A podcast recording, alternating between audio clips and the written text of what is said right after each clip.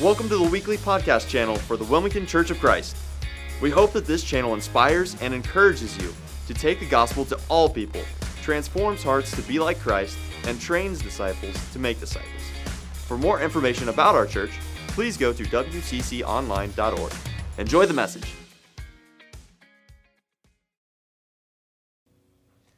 We have been studying worship the last several weeks, and the idea is that uh, we don't just worship on Sundays, we're supposed to worship every day. And we're trying to wrap our minds around what that would be like and what that means. Uh, I think we're kind of getting a handle on worship when we gather. We know we're going to sing, we know we're going to uh, pray, we know we're going to uh, have some confession time, I, we know we're going to hear uh, a, a message that is based on the scripture. We know we're going to respond with communion, and, and, we're starting to wrap our minds around that we come and we gather as a church to minister to God and serve each other.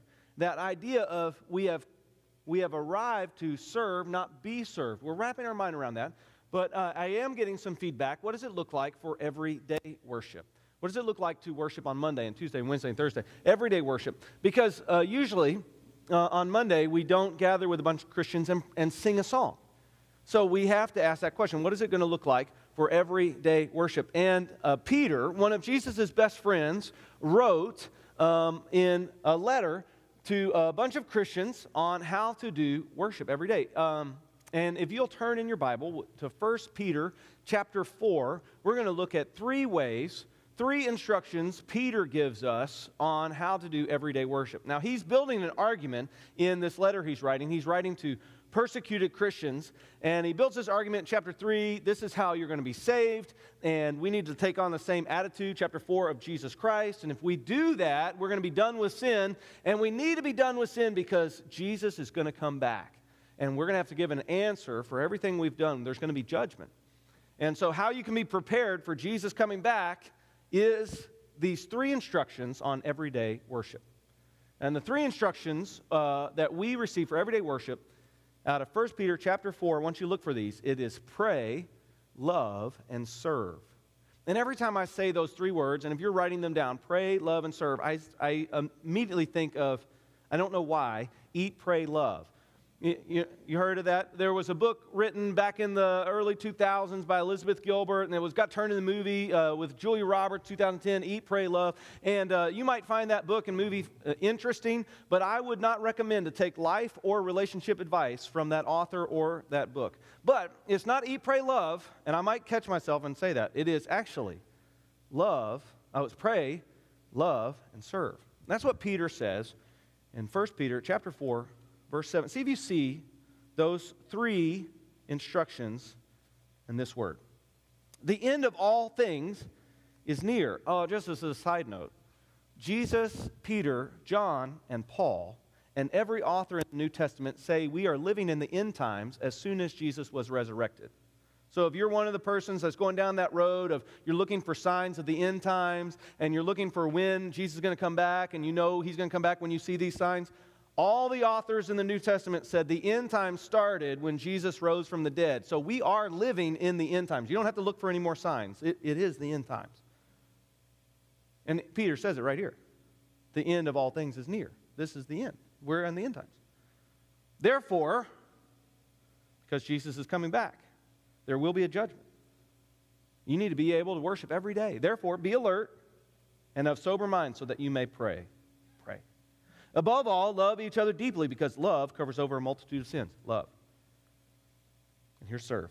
Offer hospitality one another without grumbling. Each of you should use whatever gift you have received to serve others as faithful stewards of God's grace in its various forms. If anyone speaks, they should do so as one who speaks the very words of God. If anyone serves, they should do so with the strength God provides, so that in all things God may be praised through Jesus Christ. To him be the glory and the power forever and ever. Amen pray, love, and serve. The first way that we can do everyday worship is we need to pray. Be alert and sober of mind so that you may pray. Now, when we pray, it does two major things. One, it changes us.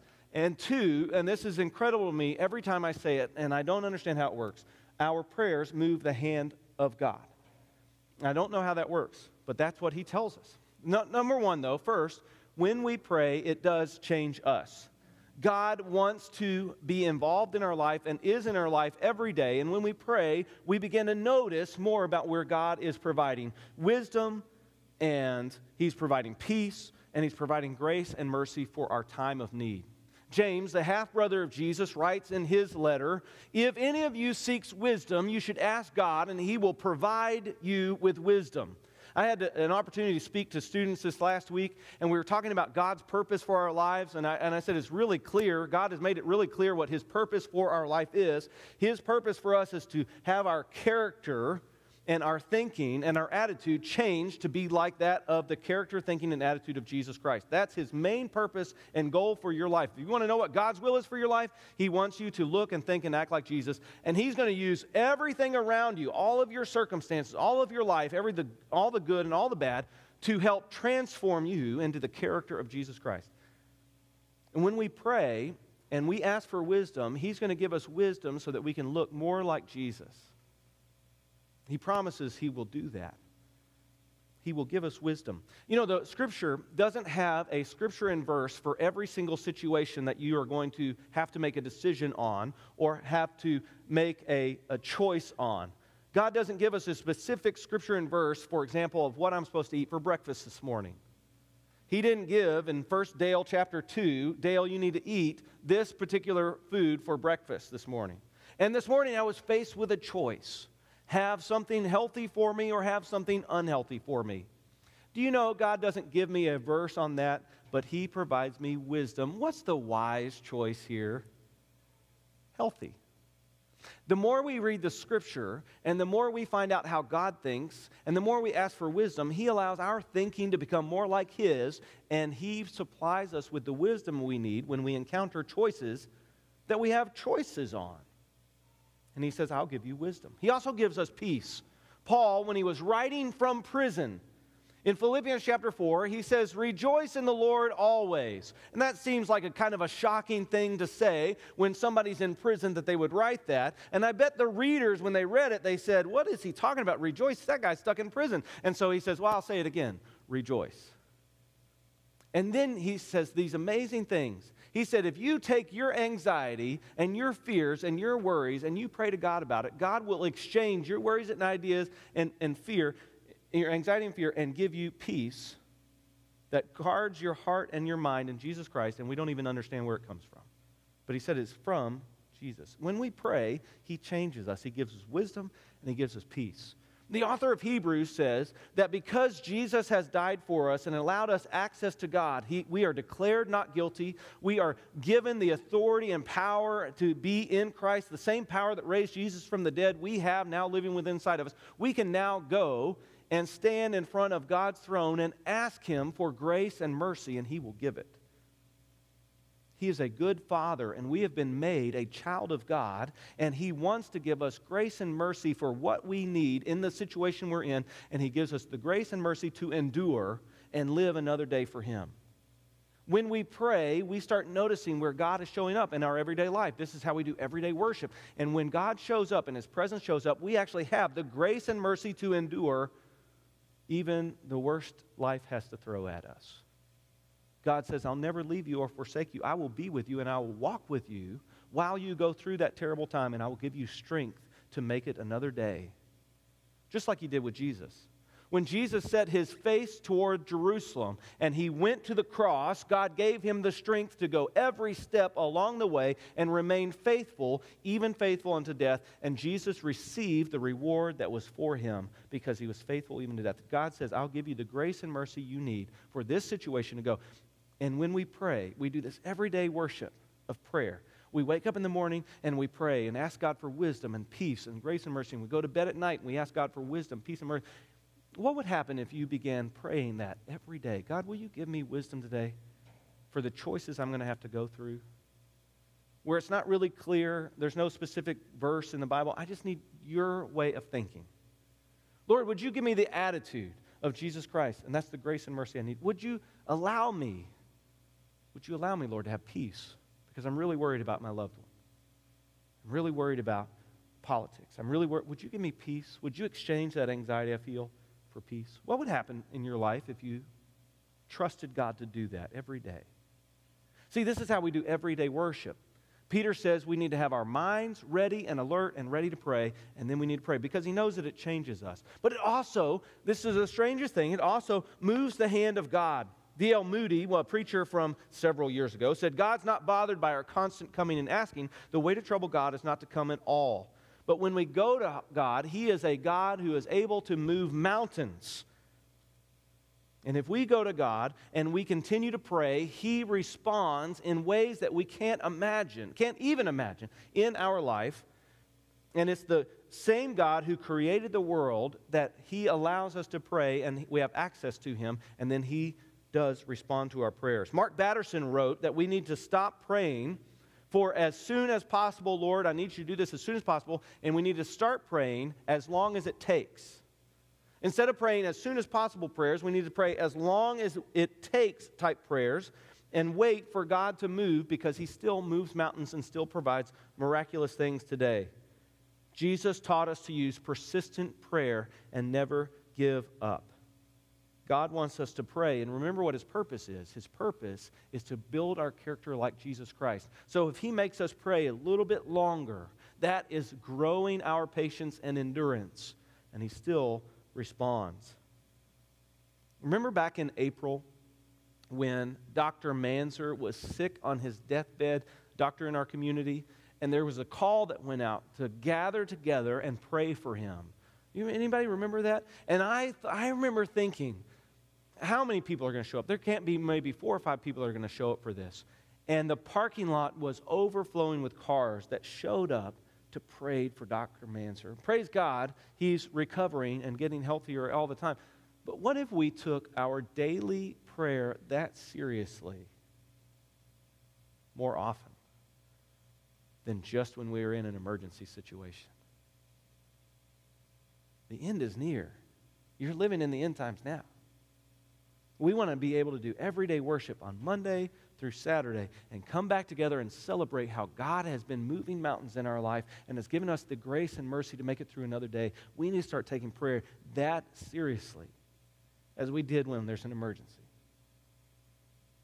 I'll give you two ways to supercharge your prayer life right now. If you start praying this prayer every day, it will supercharge your prayer life. Number one, the number one thing is pray and say, God, would you help me trust you more? If you begin praying that prayer, He will give you the wisdom, He will give you the peace, He will give you the grace and mercy you need to increase your trust in Him. You will become like Shadrach, Meshach, and Abednego. Shadrach, Meshach, and Abednego were two Jewish boys when Babylon, the Babylonian kingdom came in and destroyed uh, Israel, and they took captive all these kids and took them back to Babylon, started raising them in Babylon. And Shadrach, Meshach, and Abednego, they were raised in a Babylonian culture. They were raised in another language. They were given new names, and they were saying, You're going to be Babylonian wise men. And the king, he made this huge golden idol statue and brought it before all his people. And he said, When the music plays, you need to bow down and worship this false, this idol. And Shadrach, Meshach, and Abednego would not bow down. Well, they were praying to have trust in the Lord. They had been praying that prayer since they were little. And the king said, If you don't bow down, what God will save you? I will kill you if you don't bow down and worship. And Shadrach, Meshach, and Abednego trusted God so much. Here's what the hell they responded to the king. They said, We know our God can save us, but even if he doesn't save us, we're not going to bow down and worship this idol. That's the type of trust we will have. We begin praying that every day.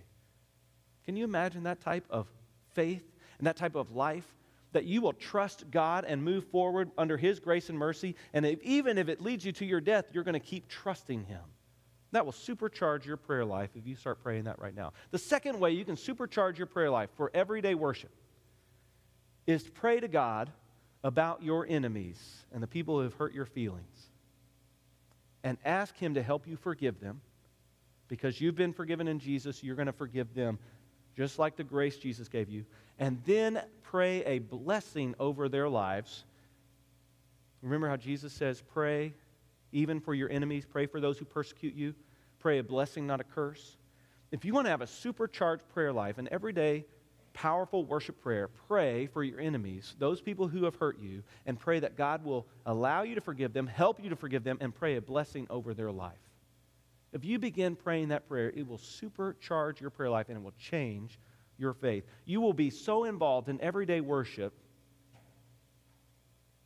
What would happen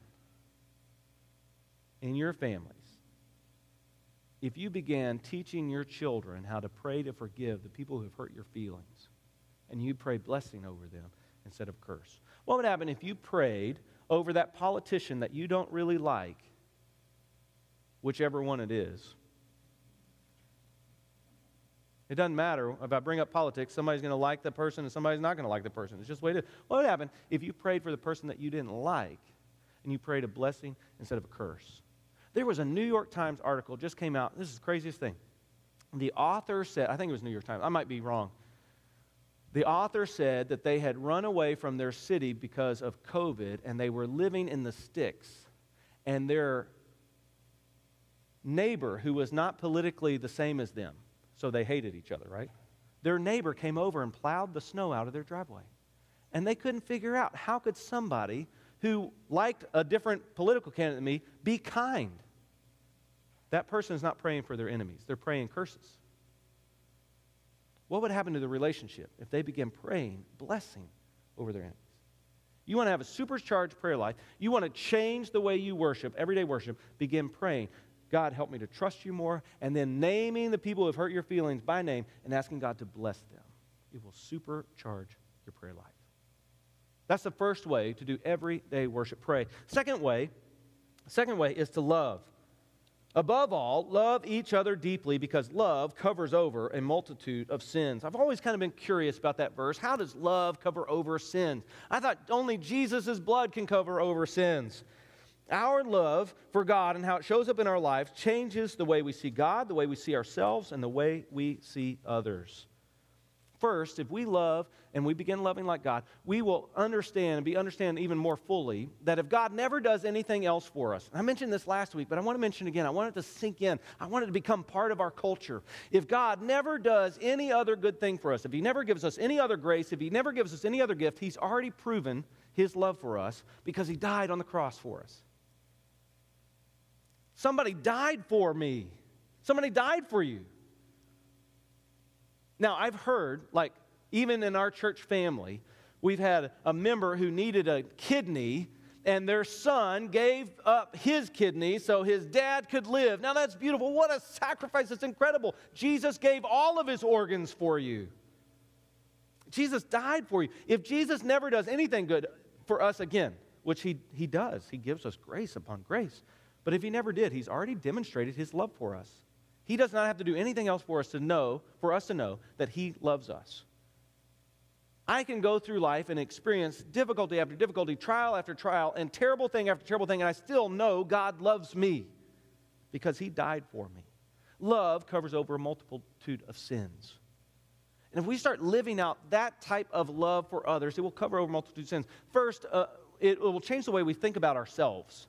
The, the self help books uh, want us to get a mirror, look in the mirror, and say, I am good enough, and doggone it, people like me. I know I just dated myself. Thank you for laughing.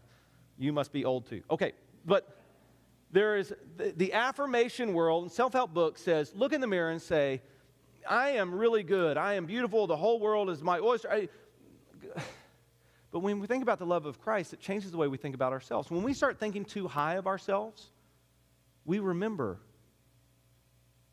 we have rebelled against God. And we deserve death, but we've been given grace. And that kind of balances it out.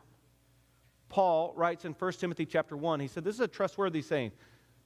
Jesus died for sinners, and I'm the worst sinner I know.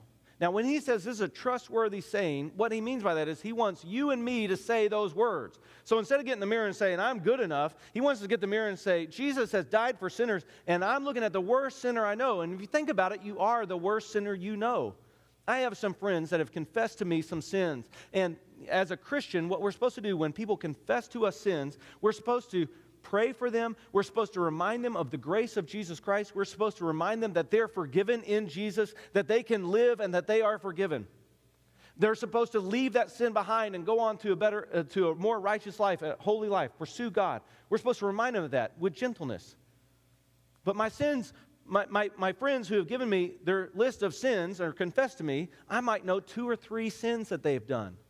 But when I evaluate my own life, I remember every sin that I've done, and I know that I've sinned even sometimes where I've forgotten them. I'm the worst sinner I know. My sin list is long compared to the two or three that they've confessed to me. So I get to say a trustworthy saying Jesus Christ has died to save sinners, and I'm the worst sinner I know. This is a trustworthy saying for you. So when you get too high on yourself, you can remember that you've rebelled against God and that Jesus saves sinners. When you get too low on yourself, we also remember the love of God. God loves you so much, He died for you. This past Wednesday in our Bible study uh, on Zoom, uh, it's a Bible study of how to worship the King uh, the teacher from this video Bible study took us through a prayer that said we need to pray and imagine every place Jesus was injured, and he did that, every part of his body that was injured, and he did that to cover over every part of our body because he loves us. And he imaginatively took us through a prayer of Jesus had thorns put in his head, so I give my whole brain and mind and thinking to you, Lord, because you gave your head for my head. And he said his hands were nailed to the cross, and he prayed, Lord, I give you my hands because your hands were nailed to the cross. He said his feet were nailed to the cross. He said, Lord, I give you my feet. You take me wherever you want to go because your feet were put there in my place. He said Jesus was hung naked on the cross. His private parts were exposed. And he said Jesus exposed himself in shame so that I could be covered in grace. I give even my private parts to you, Lord. He said Jesus' heart was pierced for my heart. So I give you my heart, Lord. And we remember that Jesus loves us so much. It changes the way we think about ourselves. We can't get too high or too low. We think about ourselves as a child of God. This is how we are to love others. When we love others this way, it covers over a multitude of sins. So imagine if you begin to love others like Jesus has loved you. It changes the way we think about God, changes the way we think about ourselves, changes the way we think about others. There was a little kid in here running around screaming for his daddy last hour while I was doing my sermon. Little kid. Daddy, daddy, daddy, daddy. I mean, he's just daddy, daddy, daddy. Now, you and I, we laugh at that. That's cute. Why do we, why do we laugh at that? Why doesn't that offend us? Because he's a child of God. He is physically a child. We love kids. This church loves kids. We love to see them grow. We love to see them mature. We want more kids to come. Why don't we treat each other with that type of love? That we are children of God. Can you imagine the amount of sins that would cover over if we loved that way? See, we don't have thin skins when it comes to children. Our skins are thick. They can't offend us. They're children, and we think they're beautiful. What if we loved each other that way? Above all, put on love, and love will cover over a multitude of sins. If you see each other in this place as a child of God, you will cover over a lot of sins that people commit with your love. What about this? What about this? What if we just see each other as a friend of Jesus? I have a best friend, and we're best friends. We know we love each other. I love him, he loves me, and it would take so much for him to hurt my feelings and insult me because I have thick skin with my friend. I don't know what he would have to do to hurt my feelings. And the same way with me, it would take a lot for me to hurt his feelings. We have thick skin when we have friends. Why don't we see each other? We love each other like God loves us, and we see each other as a friend of Jesus. Wouldn't our relationships change? This is how we are to love. This is how love covers over a multitude of sins. You're, you can't be insulted and hurt if you see somebody as a child of God and as a friend of Jesus. They're forgiven in Jesus. You can forgive them too. This is how love covers over a multitude of sins. Or what about this? What about this? What if we see each other? Peter calls us in this very book, he says, We're all a priest of God. Everyone in our church is a priest of God. What if we saw each other as a priest? Now, uh, you have to use your imagination a little bit here. So, when God set apart Aaron as a priest, he, Moses took Aaron. He said, Moses, I want you to take Aaron. I want you to wash him in front of the whole community so that they will know he is clean and chosen for this job. I want you to clothe him in pure white linen so that you, so the whole community will know that my anointed priest is pure before me. Then they put on the priest this jewel encrusted apron with the names of all the tribes inscribed on the jewels and the word of God the, uh, uh, close to their heart. Because he wanted the priest to be like the glorified angel of heaven, and he crowned it with a crown of gold that that, had words inscribed describing that he is the Lord's possession. This is the priest.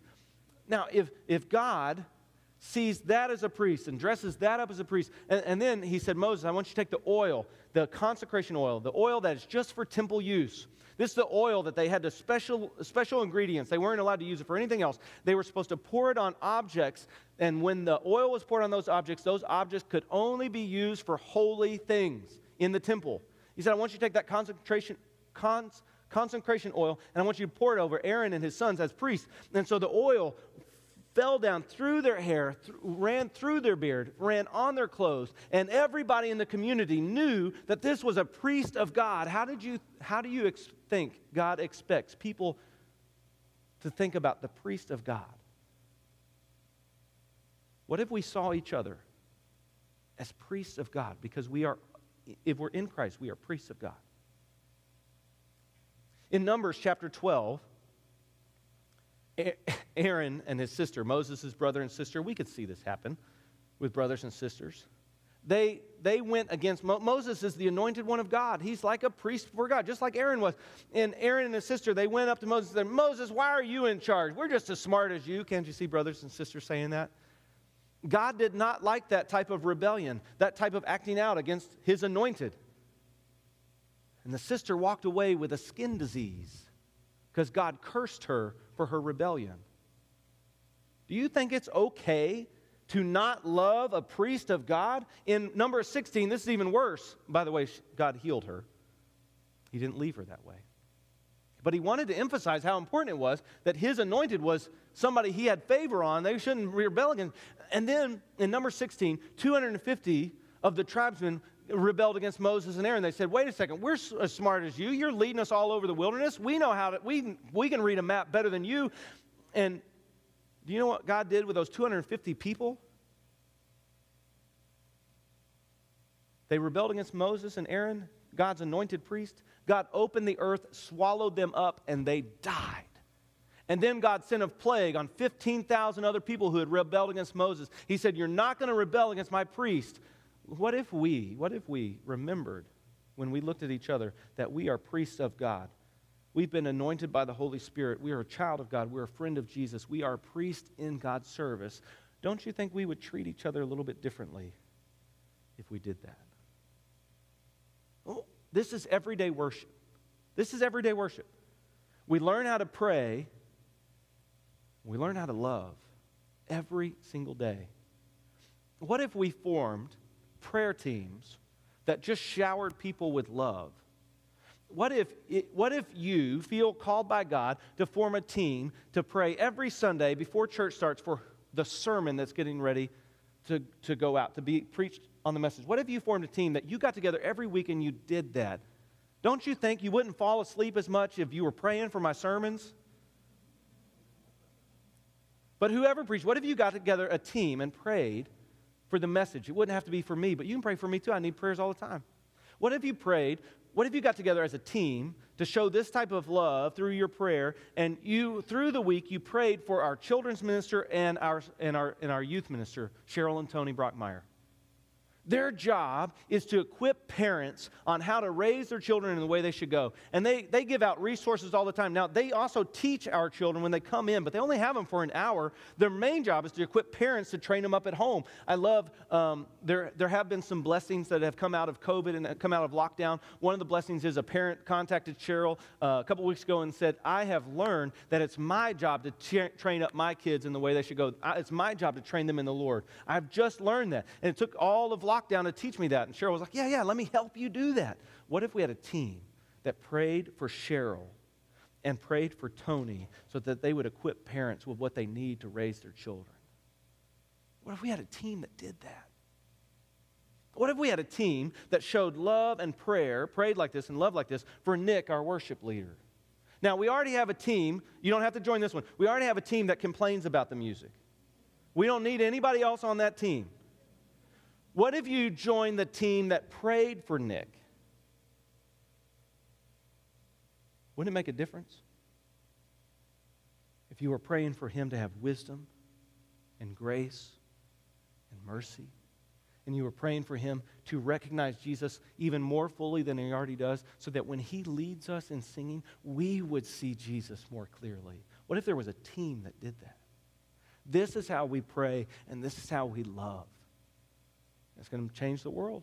It starts here in our church. We're the ones that are going to start changing the world. We're the ones that God is going to lead the, se- the third great awakening in our nation. It's going to start here with you and me.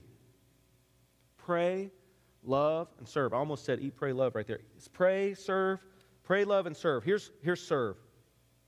Now, this, let me, let me read it. There's two parts to serve hospitality and, and something about gift. And uh, the first part is pretty easy, pretty self explanatory. I'm not going to spend a lot of time on it. But the second part, I'm going to teach something new, maybe you've never heard before. And I got to tell you, I got to warn you.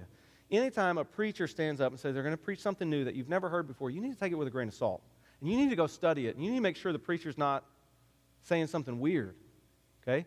What I'm going to teach in the second half of this part of the lesson is unconventional.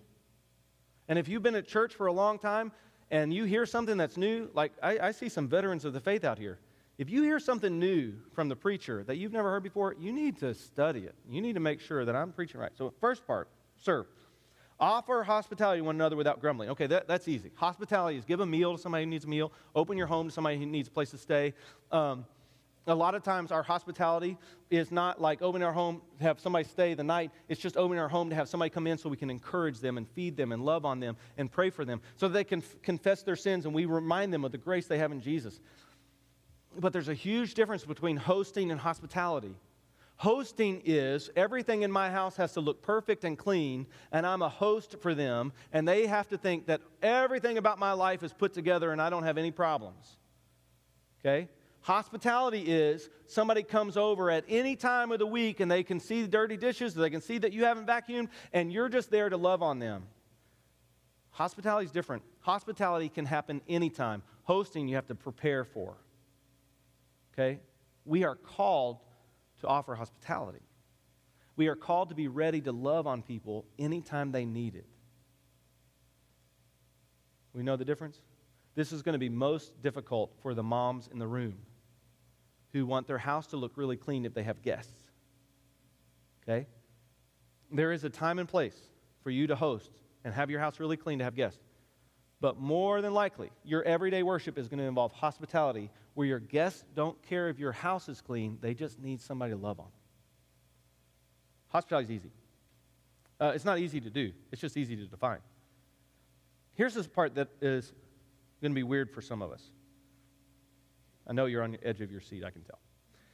Verse 10 Each of you should use whatever gift you have received to serve others as faithful stewards of God's grace in its various forms.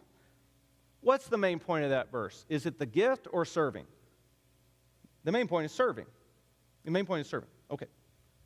Thank you. Uh, let's just stop there.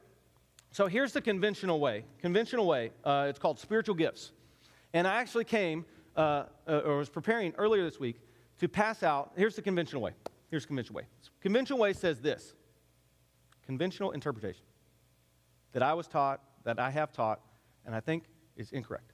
Conventional way is this if you are in Christ, you have been given a spiritual gift that you must discover and then go serve using that gift, and you serve out of your strength. And so Paul has some lists that people have interpreted and called spiritual gifts in Ephesians and 1 Corinthians and Romans. That's the conventional way. If you've grown up around the church, you've probably heard that. If you've grown up in this church, every time anybody talked about it, you got uncomfortable. Okay, so conventional way is listen again. If you're in Christ, you've been given a special ability that you have to discover and then go use for his kingdom. Here's the unconventional way that I think is a better interpretation Okay, the, and the conventional way your prayer goes like this God, please reveal to me what my special ability is so I can go serve you. That's the conventional way. The unconventional way follows the context of Scripture, where every time Paul makes a list, he tells you what the list is about by giving you key words. And everywhere there's a spiritual gifts list. By the way, it's just called gifts. It's not, it's not ever or very rarely called a spiritual gift. It's just the word gift. Nowhere else in all of definition of anywhere do we say a gift means a special ability. We just say it's a gift, it's given to you. Anyway, okay. Everywhere where he has Paul lists spiritual gifts, his main point is to serve the church for unity, edification, and maturity. Paul wants us to go serve, and he wants us to find the function or the role to serve in, and then God will equip you to serve. And so, Peter, he is following that same kind of theme. If each of you should use whatever gift you have received to serve others, open your eyes, he says, look around for where there is a need. That need to serve is a gift from God to you to go serve and, and build up the saints, to show what love looks like to show how you've been praying for someone. And then you go serve, and God will equip you for whatever it is you are serving. And so the prayer in the unconventional method that I think is a more correct prayer is God, where do you want me to serve today, and who do you want me to bless? Which one sounds more like what Jesus tells us to do? God, show me what my spiritual gift is so I can go serve, and I won't go serve until I figure it out. Or, God, show me where you want me to serve today and how you want me to bless somebody. And then I'll wait for and trust that you're going to empower me to do that.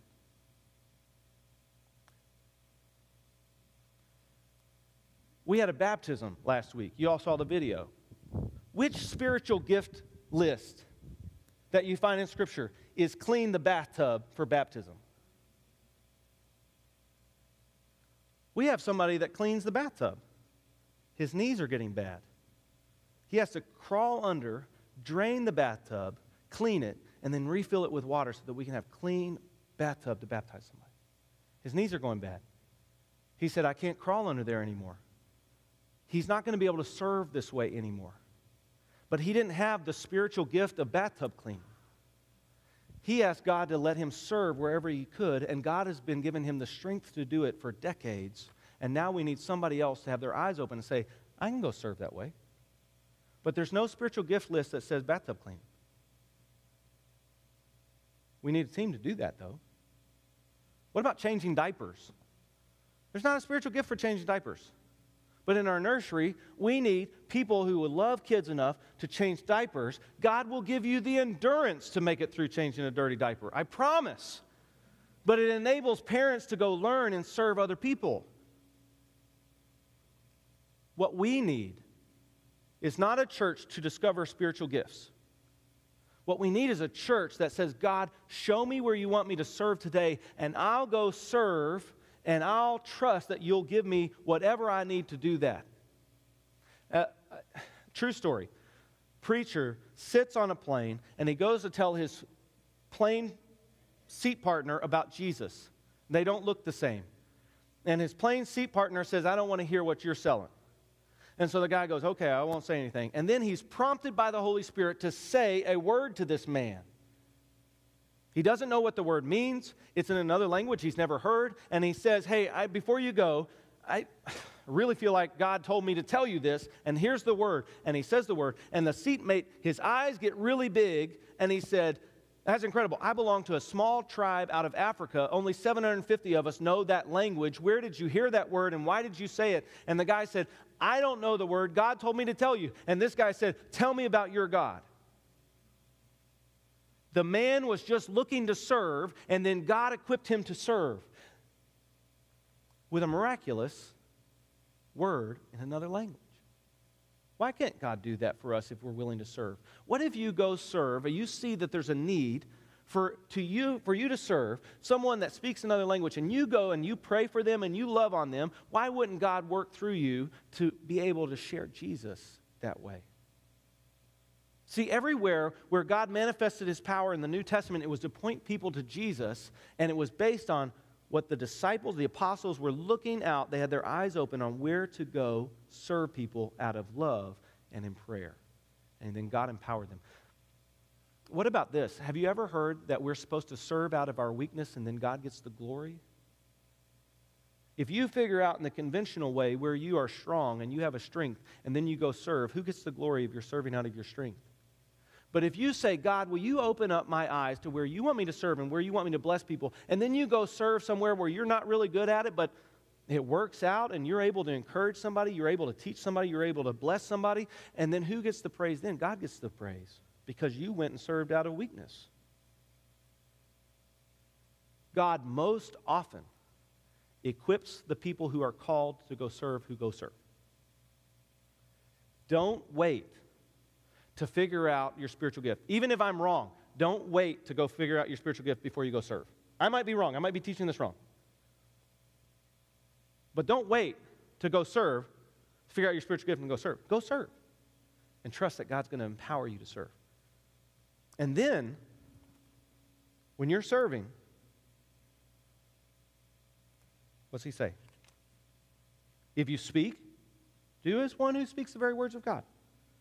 If you serve, then do so with the strength God provides, so that in all things God may be praised through Jesus Christ. To him be the glory forever and ever. Amen. You want to know what everyday worship looks like? It's pray, it's love, it's serving. How do we respond?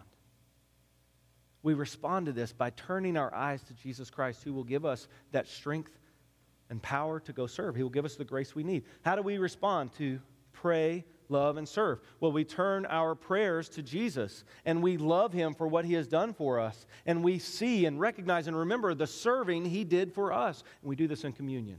Would you get out your communion? Every week when we gather, we want to remember what Jesus has done for us. And don't we remember when we open and we get our bread and our cup out, don't we remember how Jesus prayed for us? How he prayed before he went to the garden Lord, may they be in me as I am in you, and may they be one so the whole world will see. And didn't he pray as he was nailed to the cross, Father, forgive them, they don't know what they're doing? Doesn't he still pray for us? We are reminded of that when we participate in the bread. Scripture tells us when we eat the bread, remembering Jesus' sacrifice, we're participating in the body. Would you participate in the body?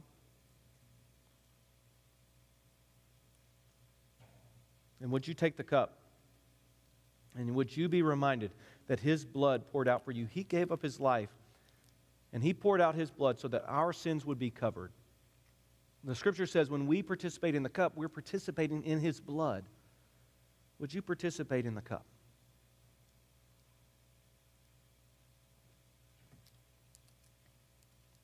Let's pray. Lord, we need your help to serve and love like you have called us to do. We need your help. Lord, so would you help us to pray more every day so that we could love more fully every day, so that our eyes would be open to serve with the power you give us every day. And this will be our everyday worship. Thank you for Jesus Christ who enables us to do that. It's in his name I pray. Before you go, I want to give you a couple more ways that you can respond to what Jesus is calling you to do before you leave. First, um, Helen Simler, one of our church members, turns 103 next Sunday. Yeah, February 14th. Good run, right? Uh, on the tables are birthday cards. Um, we're trying to get her at least 103 cards um, we've had some students fill them out. We had first hour fill them out. If you would grab a card, put in your favorite verse, put, uh, write a prayer for her, let her know. Sometimes she feels like everybody has forgotten her because she has outlived family, she has outlived friends. We haven't forgotten her, and God has not forgotten her. Would you remind her? It's a way to show love and service. Grab a card, turn it in at the hub on your way out if you don't mind. We want to get her 103. There's some cards on the table. If we run out, we probably have 103 cards signed for her. Um, another way you can serve and respond right now uh, in pray, love, and service. I'm serious about putting together teams of prayer warriors for our staff. If you would like to be a prayer warrior, and you can do this from home too, would you fill out a connection card? Fill it out using your phone, uh, fill it out online, and fill out a connection card and ask to speak to a minister. Ask to take your next best step. You want to be on a prayer team, you want to serve somewhere. And maybe it's not being a prayer team, you just want to serve. Maybe you do feel like, hey, I could serve and clean out the bathtub every once in a while. I can drain it, I can get in there and clean it. Maybe that's where you want to serve. Maybe you want to be on the prayer team. Fill out a connection card and let me know that you want to serve. I'll call you and I'll connect you with a serving opportunity. And trust me, God will empower you to do whatever you're asked to do. We have a ton of things you can do around this building. Most importantly, most important, and we got a ton of things you can serve with on Sunday morning.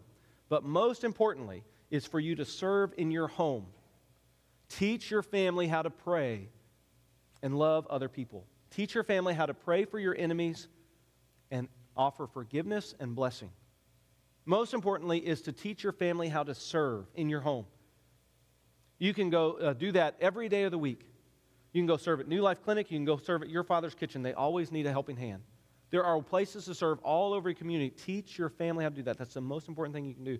But if you want to serve here in this church, on Sunday mornings or throughout the week, we have places to serve. First of all, we want to form prayer teams, but we have other places to serve that use our hands and feet just for Jesus.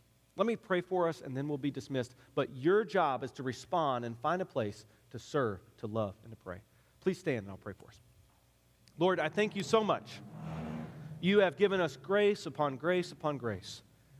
Lord, help us to live out that grace by praying more often being serious and alert, ready to pray, by loving more fully, just like you have loved us, and by serving. Lord, show us, show us where we can serve and how we can bless somebody today. It's in Jesus' name I pray. Amen. We are dismissed. God bless you.